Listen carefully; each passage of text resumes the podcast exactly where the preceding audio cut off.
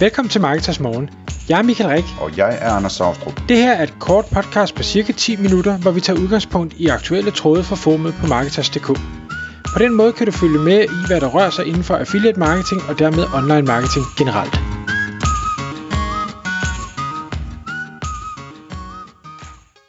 Godmorgen Mikael. Godmorgen Anders. Så er det Så er det podcast-tid, Mikael.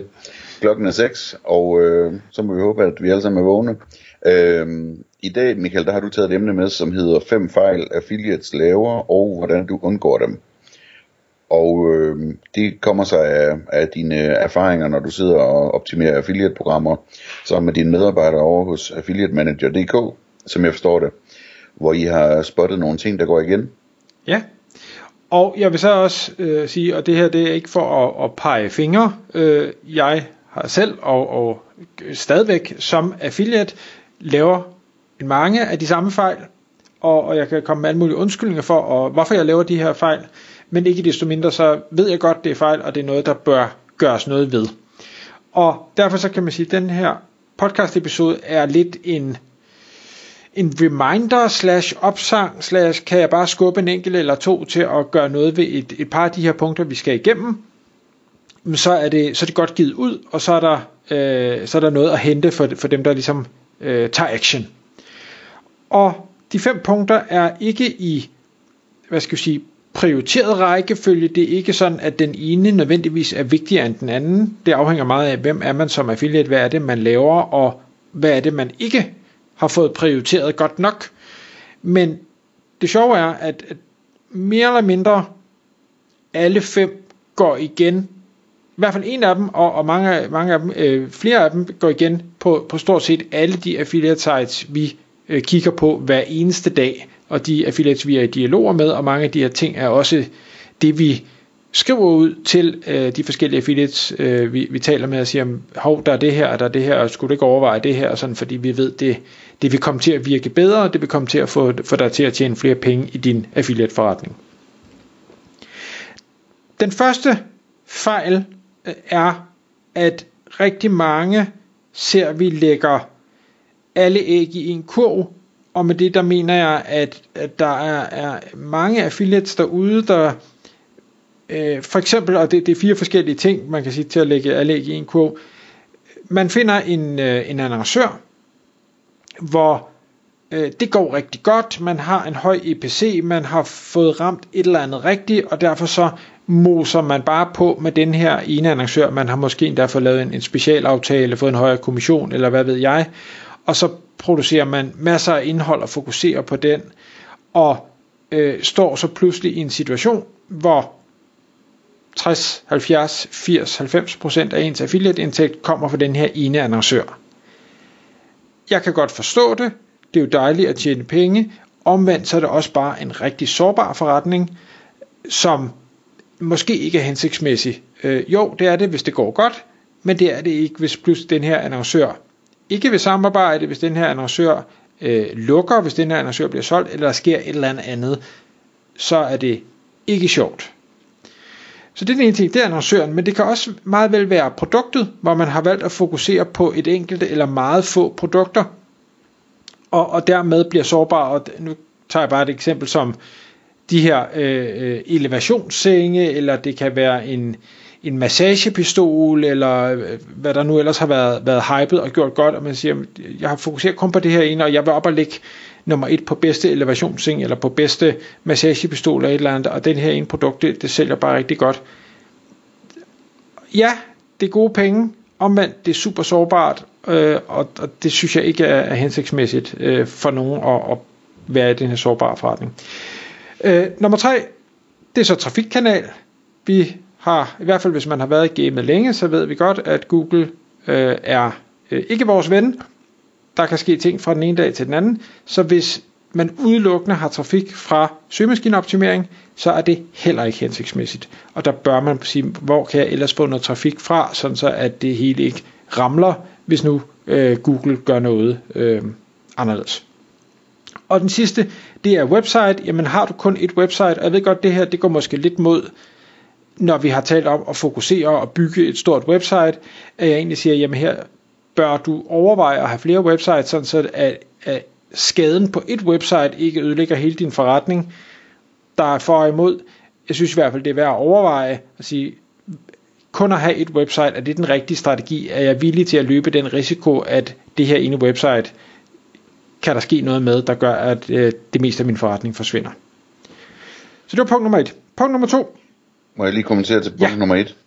Altså det du siger meget, det er jo, at man finder noget, som man tjener en masse penge på, og så gør man endnu mere af det, ikke? Jo. Og det, altså, så den tanke, man i virkeligheden skal have for sig, det er, at noget af det overskud, man nemt henter ind på det, at man geninvesterer det i, og hvad hedder det, og gør noget andet for at sikre sig, ikke?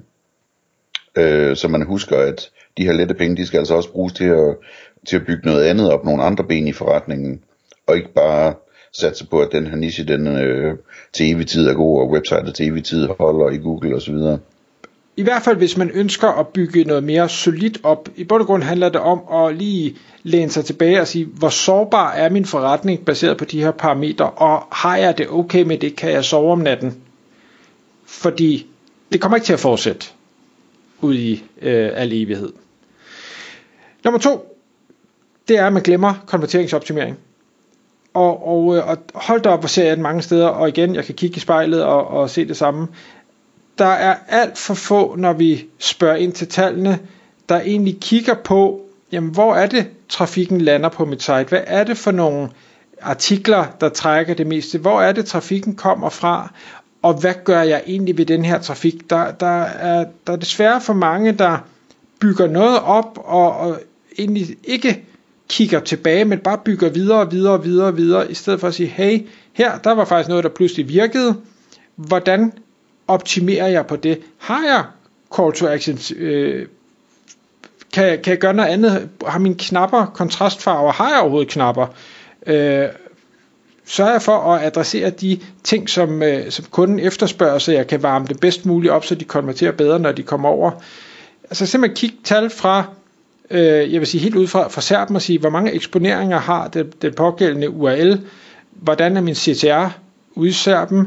Når så de kommer ind på siden, jamen hvor længe bliver de på sitet, hvor mange links klikker de på, hvilke links klikker de på, og kan jeg gøre det bedre? Så altså en test mentalitet. Den savner jeg lidt derude. Har du nogen kommentarer til det, Anders? Nej, altså ikke andet end jeg er fuldstændig enig. Det, der er alt for meget. Man stiller sig hurtigt tilfreds med et godt resultat, i stedet for at se på, hvordan man kan optimere det yderligere, ikke? Jo. Og på samme måde, hvis noget ikke virker, så tænker man, okay, men det virkede ikke, så laver jeg noget andet. I stedet for at prøve, som om, at det var det vigtigste i verden, og prøve at finde ud af, hvad der er galt med det, og få det til at virke, ikke? Præcis. Nummer 3, og det lyder måske underligt, når nu jeg sidder i Affiliate Manager og repræsenterer annoncørerne, men det er simpelthen, tag nu og prøv at forhandle med de her forskellige annoncører, der er derude som affiliate. Men gør det kun, når du reelt har noget at have det i. Kan ikke komme, eller det kan man godt, men det virker ikke. Kan ikke komme og sige, jeg overvejer at starte et nyt site, og derfor vil jeg have dobbelt kommission. Det er sådan et, ja, det kan godt være, at du ved det, men det får du ikke. Kan du have det godt. Men i det øjeblik, at man viser, man kan noget, man rigtig kan sende salg, man kan gøre nogle ting, man kan ændre, skrue op, skrue ned, ændre på placeringer og sådan noget, jamen så har du pludselig noget at forhandle med. Men sørg for at have dine data i orden. Jeg får rigtig mange, der siger, jamen vi vil gerne tage dine kundes produkter og promovere dem endnu mere, så siger, og det vil vi måske da have flat fee for og en eller anden kommission. Jeg er aldrig afvisende, siger, det lyder da spændende. Lad mig høre, hvordan det regnestykke, I tænker, det kommer til at se ud for mig, eller for min kunde. Og hvis det regnestykke, det giver rigtig god mening, jamen så er der bund og grund ikke noget, der er umuligt, men det skal give mening. Ikke bare fordi, at der er nogen, der siger det, eller synes det. Og en ting er selvfølgelig kommissionen, men det kunne også være, at man kunne forhandle om at få produkter tilsendt, det kunne være, at man kunne forhandle om at få artikler skrevet, specialbilleder taget, videoproduceret, et eller andet, man kunne bruge til sit affiliate-content. Der er masser af muligheder, men det kræver, at man spørger. Det var punkt nummer 3. Punkt nummer 4, den er meget kort, døde links. Og der har min eneste kommentar til det, jamen for helvede da. Hver eneste dag sidder vi og vælter over en masse affiliate links, der bare ikke virker. Man har lavet det forkert, man har glemt at sætte at lave det til et affiliate link, man har lavet direkte link i stedet for, man linker til udsolgte produkter, man linker til produkter, der slet ikke findes mere, der havner på en 404 side, osv. Der findes så mange værktøjer derude til at holde øje med den slags. Brug dem nu, altså det gør ondt på mig på affiliatens vegne, alle de penge, der ikke bliver tjent, fordi man ikke lige har implementeret et system til at holde øje med de her døde links. Og nummer 5, og den bliver også kort, fordi tilbage i podcast nummer 1125 for noget tid siden, der snakkede vi om at diversificere indtægtskilderne. Og der vil jeg sige igen som affiliate, det er dejligt, at man er affiliate, men lad være at lade affiliate være din eneste indtægtskilde. Prøv at se, om ikke du kan få nogle andre indtægtskilder indarbejdet også igen for at skabe den her mere trygge base, et mere solidt fundament, så man ikke er så sårbar, at hvad nu hvis Google hader affiliate, eller hvad nu hvis forbrugerombudsmanden pludselig tænker, det skal da være helt ulovligt at tjene penge på den måde, jamen så står man med håret i postkassen, og det er bare heller ikke optimalt. Tak fordi du lyttede med. Vi ville elske at få et ærligt review på iTunes. Hvis du skriver dig op til vores nyhedsbrev på marketers.dk/morgen, får du besked om nye udsendelser i din indbakke.